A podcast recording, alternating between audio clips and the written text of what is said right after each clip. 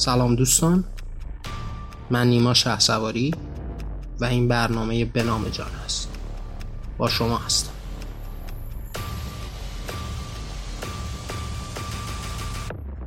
این قسمت ویژه برنامه است پیرامون حکومت و حکومتداری که احتمالا چند قسمتی خواهد شد و ما قرار توی این قسمت پیرامون حکومت و حکومتداری صحبت بکنیم ممنون که همراه هم هستید. خب در ایستگاه ابتدایی که ما قرار باشه در باب حکومت با هم صحبت بکنیم باید به دلیل وجودیت این حکومت پی ببریم.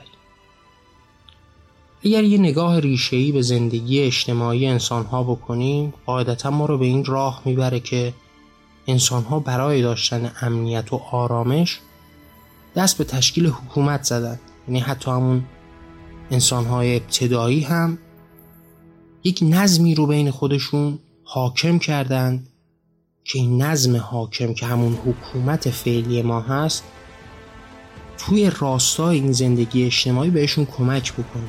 یعنی دلیل وجودیت این حکومت آرامش و امنیت بوده. که خب انسان ها بتونن با یک قاعده ای در کنار هم زندگی بکنن.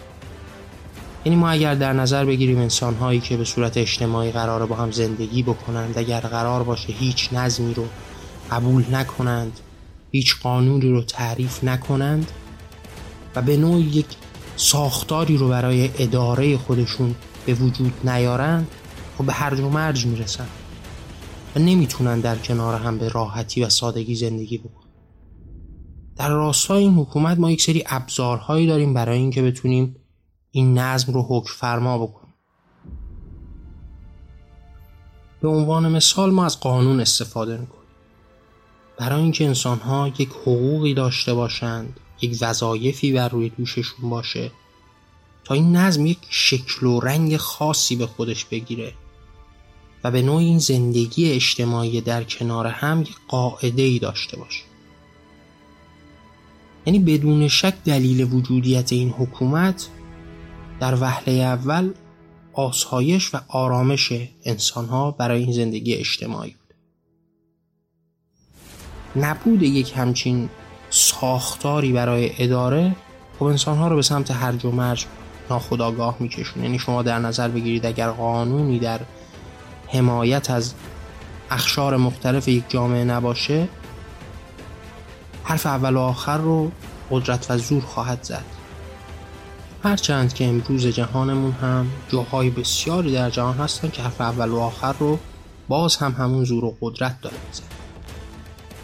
اما خب قاعدتا انسان ها به تکاپو افتادن تا یک نظمی رو پدید بیارند که به واسطه اون نظم تا جایی که می‌تونن به برابری و انصاف نزدیک بشند آزادی رو با همون تعاریف خودشون پاس بدارند اختیار داشته باشند و به واسطه وجودیت اون حکومت در یک آرامش نسبی زندگی بکنن آسایش رو داشته باشن.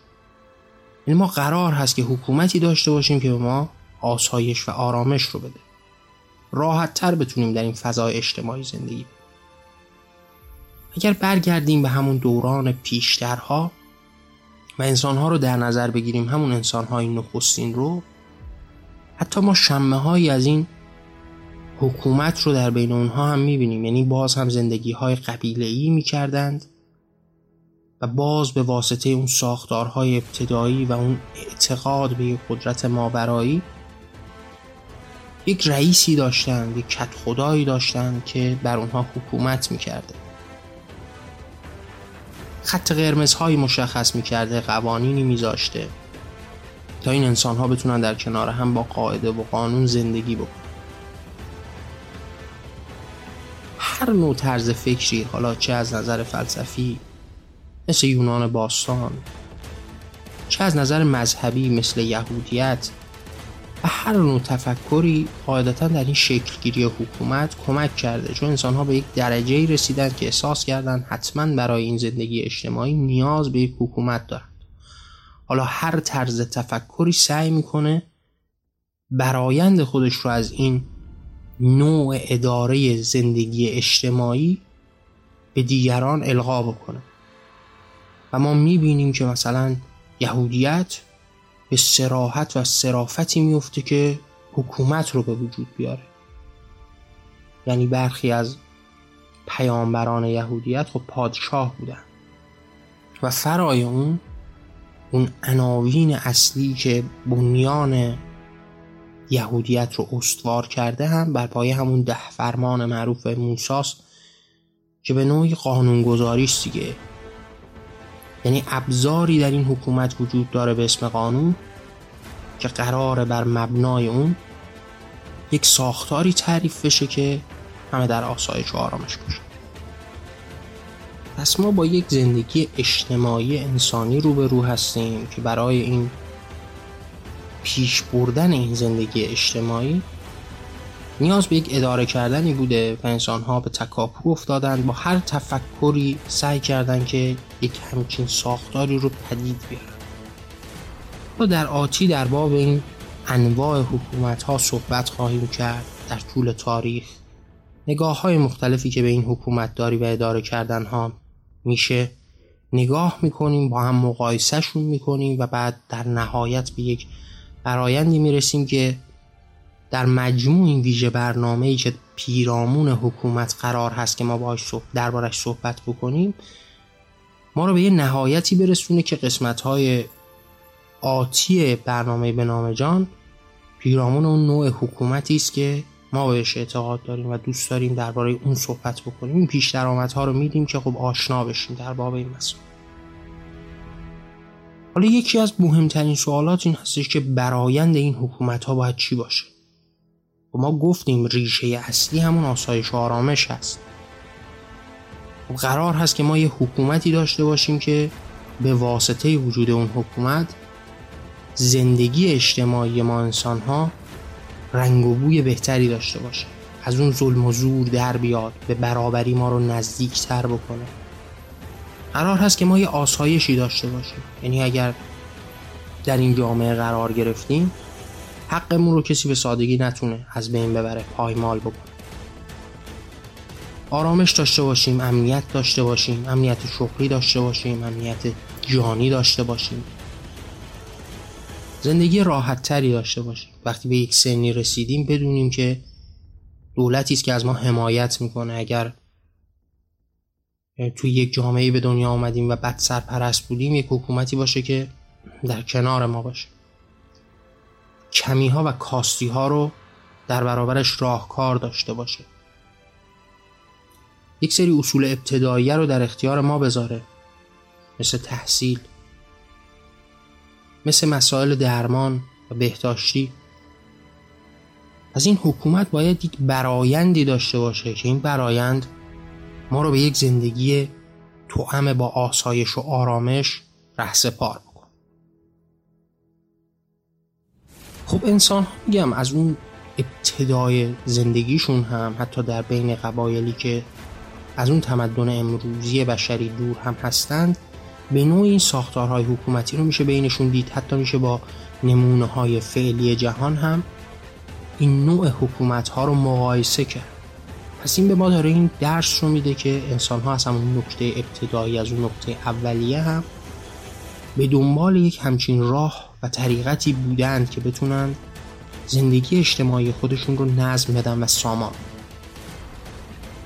به مرور زمان این نگاه ها تغییر کرده اشکال مختلفی گرفته و به حالت فعلی و امروزی خودش در اومده که باز هم در پی تکامل هست. قاعدتا این حکومت ایستا نیست یعنی ما می‌بینیم که در سراسر جهان روز به روز در تحولش داره گام هم برداشته میشه. اما بدون شک تمامی این حکومت ها در وهله اول به فکر پاسداشت خودشون هستند از همه چیز مهمتر براشون وجودیت خودشون. مثل همون مبحث جانی که دربارش صحبت می‌کنیم در باب حکومت هم خب مسلما مهمترین است وجودیت اون حکومت هست. از قاعدتا در این موضوع تغییر رو سعی می‌کنن به کمترین شکل ممکن و تغییر رو در فروع خودشون راه بدن. در اصول هیچ وقت حاضر به تغییر نیستن. یک اصول شناخته شده ای دارند که باید اون رو پاس بدارن تا اون وجودیت اصلی خدشدار نشه. پس ما در باب دلیل وجودیتش صحبت کردیم. اگر در نظر بگیریم که حکومتی وجود نداشته باشه خب ما به هر و مرج می‌رسیم. اگر قانون رو بینمون حکم فرما نکنیم خب زندگی اجتماعیمون دچار اختلال میشه دیگه. هر کسی هر کاری می‌تونه انجام بده. یعنی تصور بکنید که در همون قبایل ابتدایی اگر یک اصولی رعایت نشه یک قانونی نباشه که مردم بهش پایبند نباشند به سادگی همه چیز زیر سوال میره هر کسی قدرت بیشتری داشته باشه می‌تونه همه چیز رو مالک بشه. و به نوعی آزادی و برابری که خب قاعدتا تمامی انسان ها در طول تاریخ در پی اون بودن به اشکال مختلف با تعاریف مختلف خودشون زیر پا گذاشته میشه. امروز هم اگر این مباحث وجود نداشته باشه خب می‌تونه همه چیز رو زیر سوال ببره و زندگی رو سختتر بکنه. برای داشتن این آرامش و امنیت ما نیاز داریم به یک حکومتی. اما این حکومت ها از همون ابتدای امر خب شروع به شکل گرفتن. برگرفته از اون فرهنگ غالبی که بین انسان ها رایج بوده اینها هم شروع کردن به شکل گرفتن. یعنی شما اگر خطه های مختلف جهان رو نگاه بکنید وابسته به اون سنت آین دین تفکرات و فرهنگی که حالا قرار تمام این عناوین رو تحت پوشش خودش قرار بده سبک زندگی انسان ها رو تعریف بکنه حکومت هایی داشتن و به نوعی اون حکومت ها رو پدید آوردن.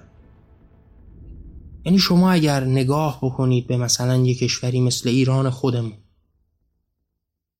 و کشوری است که ریشه های سنتی و فرهنگی خودش رو بیشتر از زرتشتیت گرفته. قبل از اسلام رو صحبت می‌کنیم و در باب ایران باستان داریم صحبت می‌کنیم.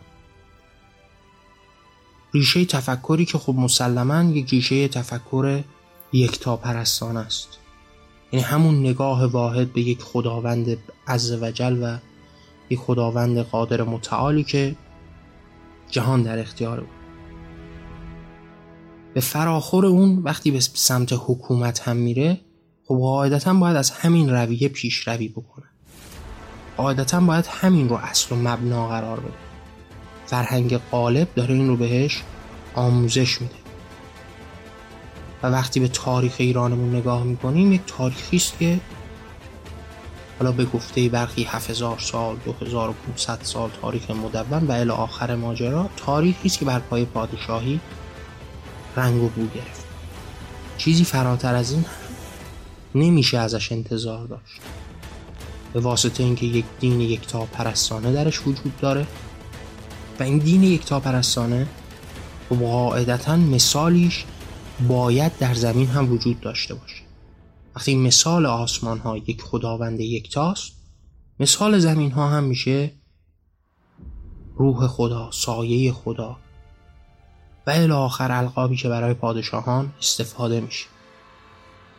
حالا اگر همین نگاه رو بچرخونیم بریم مثلا به سمت یونان با یک کشوری روبرو میشیم که خب این کشور چند خدایی است به نوعی مشرک هستند. خدای رد. خدای آسمان خدای جنگ و خدایگان بسیار.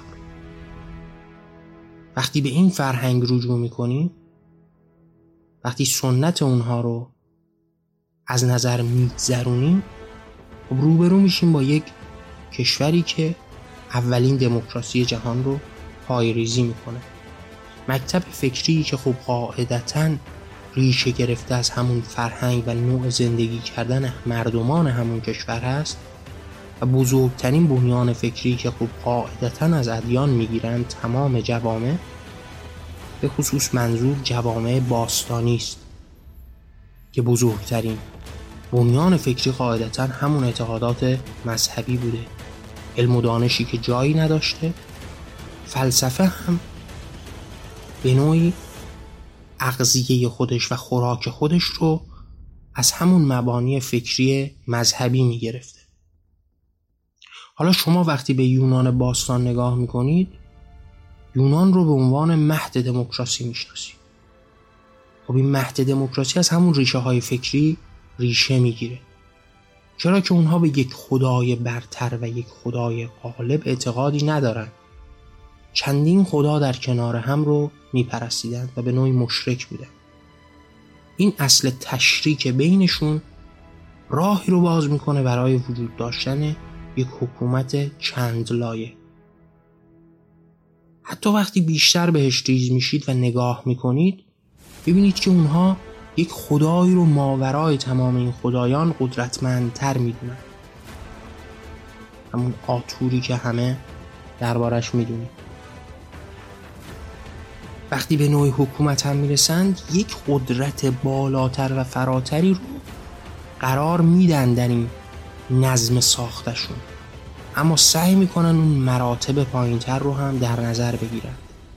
یعنی به واسطه اون مشرک بودند به واسطه اینکه برای خدا قدرتی لایزال تصور نمی کنند و چندین خدا در کنار هم یک قدرت واحده رو می‌سازه حالا در نوع حکومت هم به همین سمت میان. و سعی می‌کنند از اون حکومت یکتا ذره فاصله بگیرن. قدرت رو تا حدی که ممکن هست تقسیم و تشریک بود در سراسر جهان به جاهای مختلف جهان که نگاه بکنیم تمامی حکومت هایی که وجود داشته تقریبا به همین شکل بوده. یعنی در بین مثلا کشورهای اسکاندیناوی و وایکینگ ها هم حکومت به نوعی حکومت شورایی بوده. اونها هم به واسطه همون نگاه چند خداییشون و همون نگاه مشرکانشون اونها هم قدرت رو در یک نظام شورایی تعریف می‌کردن.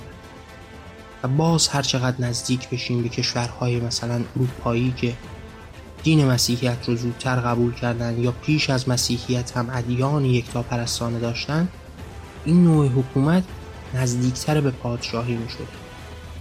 در سراسر جهان به همین شکل است و انسان ها به واسطه خوراکی که از ادیان می گرفتند فلسفه های فکری که بینشون جریان داشته و اون سنت و فرهنگ قالبه حکومتشون رو نزدیک به همون ساختارهای ذهنی و فکری بنیان کردن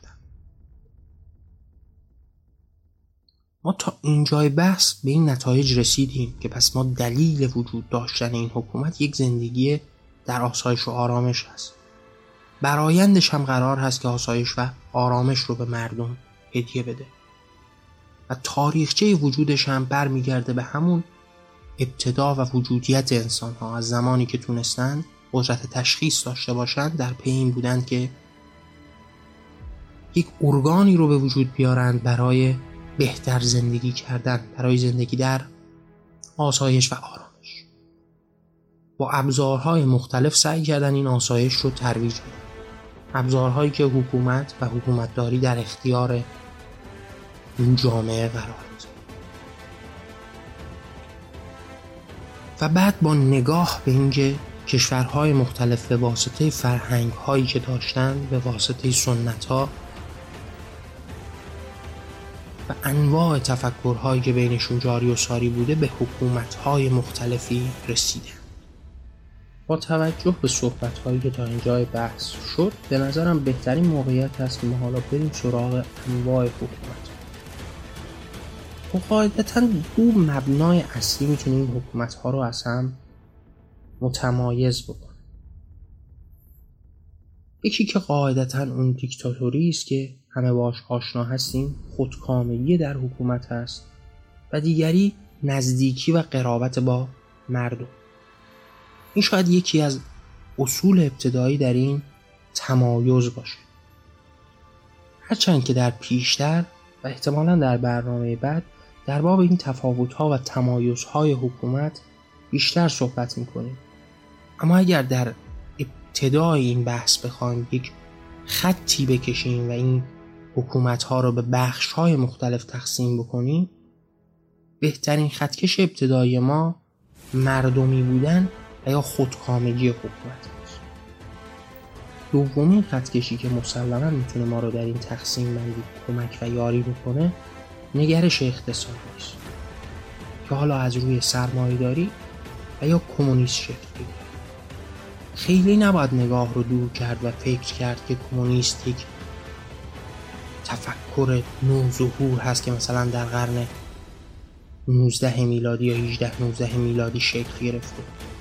عمر کمونیست برمیگرده به هزاران سال. شاید بدون اقراق بشه گفت که کمونیسم هم عمر با انسان هاست. این واژه کمون به مفهوم اشتراک هم عمر با انسان هاست. در انسان ها وجود داشته. در خود ایران ما مزدکیان خب نماد بزرگی از کمونیست بودن دیگه. حتی برای اینی که بخوان ها رو تحقیر بکنن اونها رو به نوعی اشتراکی می‌دونستند که همسران خودشون رو هم به اشتراک میذاشتن. منظور و مفهوم این هستش که در این خطکش تقسیم بندی نگرش اقتصادی هم نقش مهمی رو بازی می‌کنه. حالا به تعریفی اون اقتصاد آزاد که هیچ هم پوشانی هم با آزادی نداره به هیچ عنوان چون برابری رو زیر سوال می‌بره و آزادی بدون پایه ها و ستون برابری معنایی نمی‌تونن داشته باشن اگر قرار بر آزادی باشه آزادی به مفهوم اختیار کامل داشتن قدرت و زور هستش که حکم فرماست. آزادی معنی پیدا نمی‌کنه. شاید آزادی برای یک فرد معنایی پیدا بکنه و یا یک گروه خاص. که صاحب قدرت و زور باشن اما اگر ما این آزادی رو در معنای گسترده ببینیم و قرار باشه که همه انسان ها و یا همه موجودات رو در بر بگیره قاعدتا بدون وجود برابری معنایی پیدا نمی‌کنه. از بحث اصلی دور نشیم برگردیم. اینکه یکی از اون خطکش ها مسلما خودکامگی و مردمی بودن اون حکومت هست و دومیش هم نگرش اقتصادی است که بین سرمایداری و کمونیسم در حال چرخش است. حالا این ترکیب ها می‌تونن با هم ادغام بشن و یک حکومتی رو بسازن. یعنی می‌تونه یک حکومت خودکامه با نگرش اقتصادی کمونیست همسو بشه و یک حکومت رو پدید بیاره و یا یک حکومت مردمی با یک نگرش مثلا اقتصادی کمونیسم ترکیب بشه و الاخر این ترکیبات می‌تونن حکومت ها رو پایریزی با این دو خط کش سرای این نگاه و این خطکش هایی که ما قرار دادیم قاعدتا یکی از خطکش های دیگه هم ایدئولوژی های حاکم است که بیشتر ما رو می‌تونه به سمت مذهب بکشونه یعنی ایدئولوژی های مذهبی که حکومت تشکیل داده.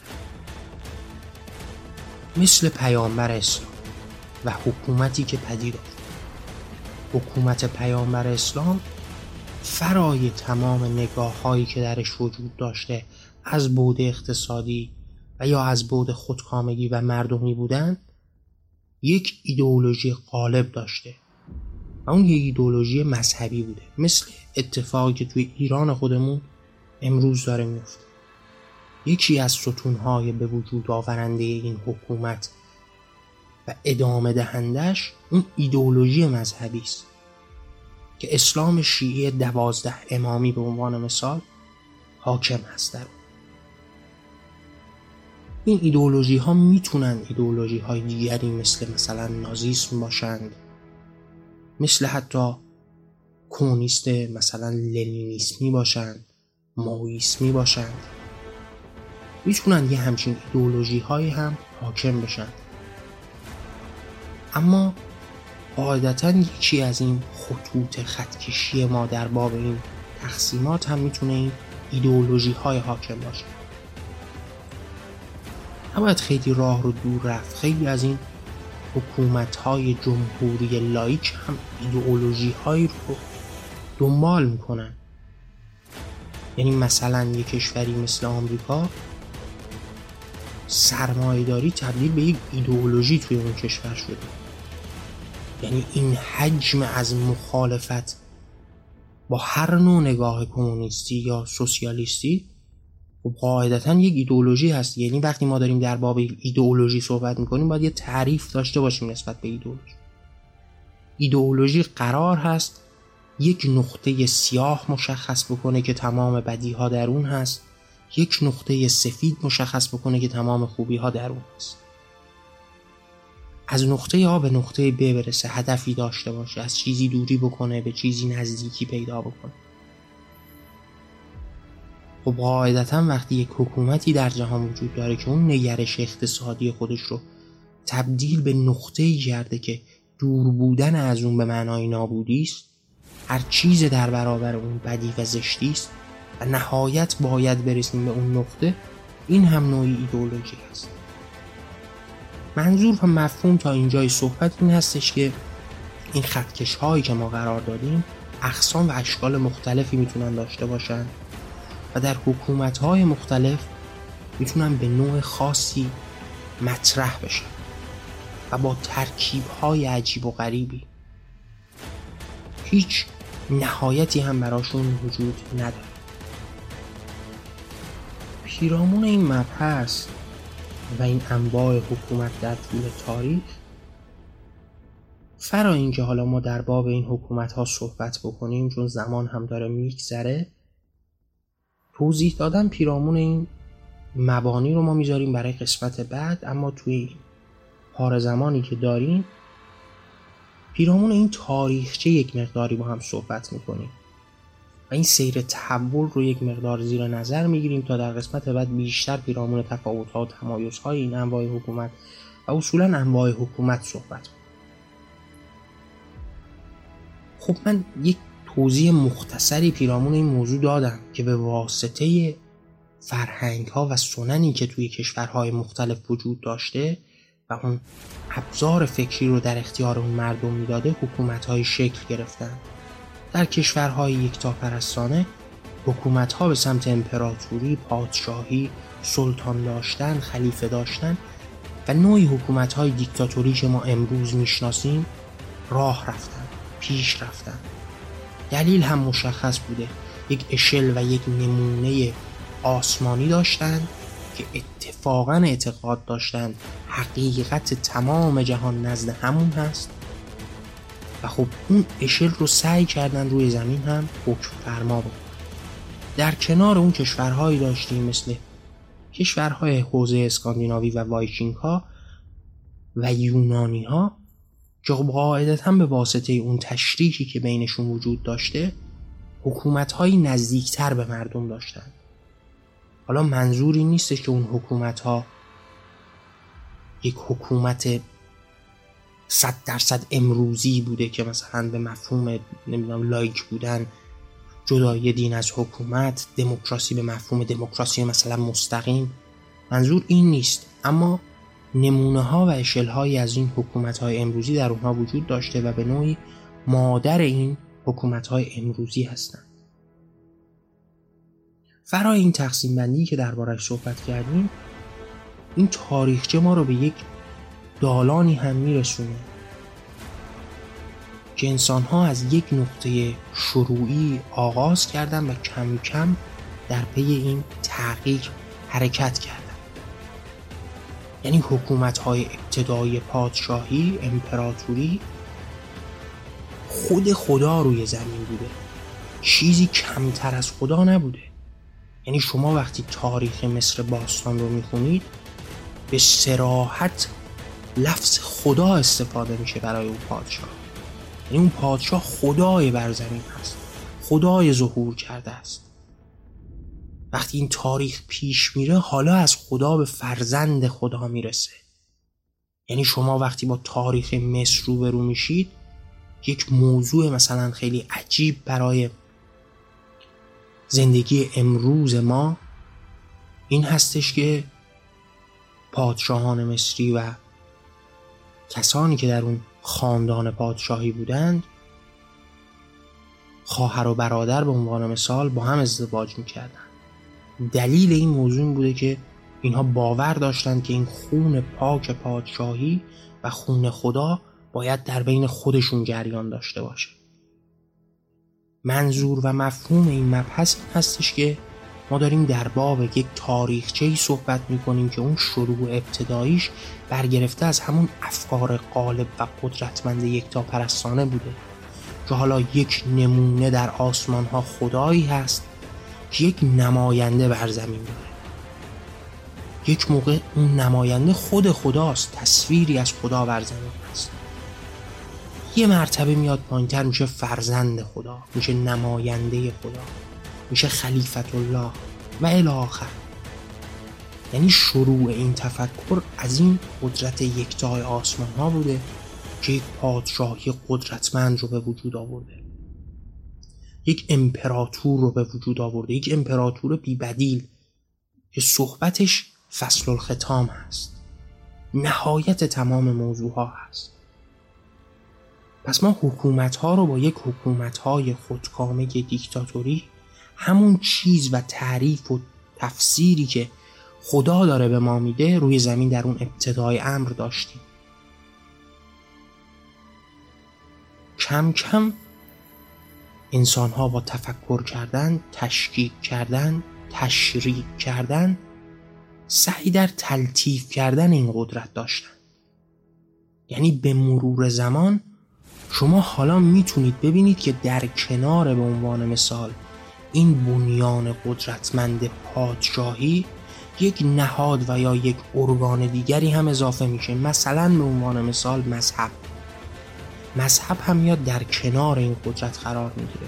به عنوان مثال اون تاریخ ایران باستان خودمون در دوران ساسانیان که قدرت زرتشتیان موبدان و به نوعی روحانیون دین زرتشتیت تقریبا نزدیک به پادشاه یک نهادی در کنار پادشاه شکل گرفته. در تاریخ ما بسیار این اتفاق افتاده چه پیش از اسلام و چه پس از اسلام. یعنی یک نهاد قدرتمند دیگه در کنار نهاد سلطنت وجود داشته و به نوعی انسان ها با تفکر و تعقل سعی کردن که این قدرت رو یه مقداری تضعیف بکنن یه مقداری بالانس براش به وجود بیارن. فرای این کار بالاتر هم میره. حالا فرای این موضوعی که تا الان دربارش صحبت کردم یاد اون روم باستان هم افتادم. حتی مثلا وقتی شما بخواید نگاه بکنید به روم باستان خب دوستانی که با تاریخ به نوعی آشنا هستند باید بدونند که رومی ها هم اون مجلس سنایی که ما امروز می‌شناسیم در روم باستان وجود داشته. و این هم می‌تونه شاکلش نزد همون اعتقادات و فرهنگ و سنن باستانی رومیان باشه که پیش از ایمان آوردن به مسیحیت و چند خدایی بودن به چندین خدا اعتقاد داشتن. و خب قاعدتا با توجه به این ساختار فکری میان در کنار پادشاهشون یک مجلسی رو به وجود میارن که این قدرت ذره تضعیف بشه. ذره تشریک میشه. یعنی این هم برمیگرده به همون بنیانهای فکری. اما عیسی نمیمونه. در جریان هست. که ما حالا داریم می‌بینیم که در طول تاریخ هرچند با سرعت کم اما سعی شده که این قدرت تضعیفتر بشه. برای شریک های بیشتری قائل بشن. و ما کم کم می‌رسیم مثلا به پادشاهی پارلمانی. که حالا قرار هست در کنار اون قدرت مطلقه قدرت های دیگری هم وجود داشته باشن. مجلس قانونگذاری وجود داشته باشه مجلس های نظارتی وجود داشته باشه که حتی بر کار پادشاه هم نظارت بکنن. و ما کم کم در این چرخه پیش میریم تا می‌رسیم به اون مبانی امروزی که وجود داره جمهوریت دموکراسی. و الی آخر ماجرا. دوستان مسلما ویژه برنامه حکومت یه برنامه طولانی تری است که در چند قسمت آتی هم سعی می‌کنیم صحبت بکنیم. اینجا سعی کردیم تا حد مقدور پیرامون تاریخ حکومت دلایل حکومت برایند حکومت یه صحبت کوچیکی داشته باشیم تا در قسمت های آتی بیشتر در باب حکومت و حکومتداری صحبت بکنیم. که در نهایت ما رو به اینجا برسونه که ما چه نوع حکومتی رو می‌خوایم. حکومت ایدئال ما چیست؟ تعریف ما نسبت به حکومت چیست؟ این ویژه برنامه حکومت قرار هست که در یک در چند قسمت تولید بشه پخش بشه و بعد از پخش این قسمت ها ما پیرامون قلم روی آرمانی و اون تفکر خودمون صحبت کنیم دوستان فرای برنامه به نام جان. من این افکاری رو که دارم با شما مطرح می‌کنم این باورهایی که دارم با شما مطرح می‌کنم رو پیشتر از این در قالب کتاب هایی هم به رشته تحریر در آوردم که در وبسایت جهان آرمانی به صورت رایگان در اختیار شما دوستان هست. به عنوان مثال همین قلم روی آرمانی و این نوع حکومت ایدئالی که من بهش باور دارم و سعی دارم این اعتقادات رو با شما دوستان مطرح بکنم تحت عنوان یک کتاب با نام قلم روی آرمانی به رشته تحریر در اومده. می‌تونید با مراجعه به وبسایت جهان آرمانی کتاب قلم روی آرمانی و دیگر آثار من رو به صورت رایگان دریافت. مسلما بزرگترین کمکی که شما دوستان می‌تونید به من بکنید در راستای شنیده شدن و منتشر کردن این افکار و باورها به اشتراک گذاشتن این صدا با دیگران هست. حالا چه کتاب هاست؟ اشعار هست. چه همین برنامه به نام جان؟ و چه هر اثر دیگه ای که از من منتشر شده. با به اشتراک گذاشتن این آثار با دیگران در کنار من باشید. ممنون ازتون که همراه من بودید من نیما سواری و این برنامه به نام جان. در پناه آزادی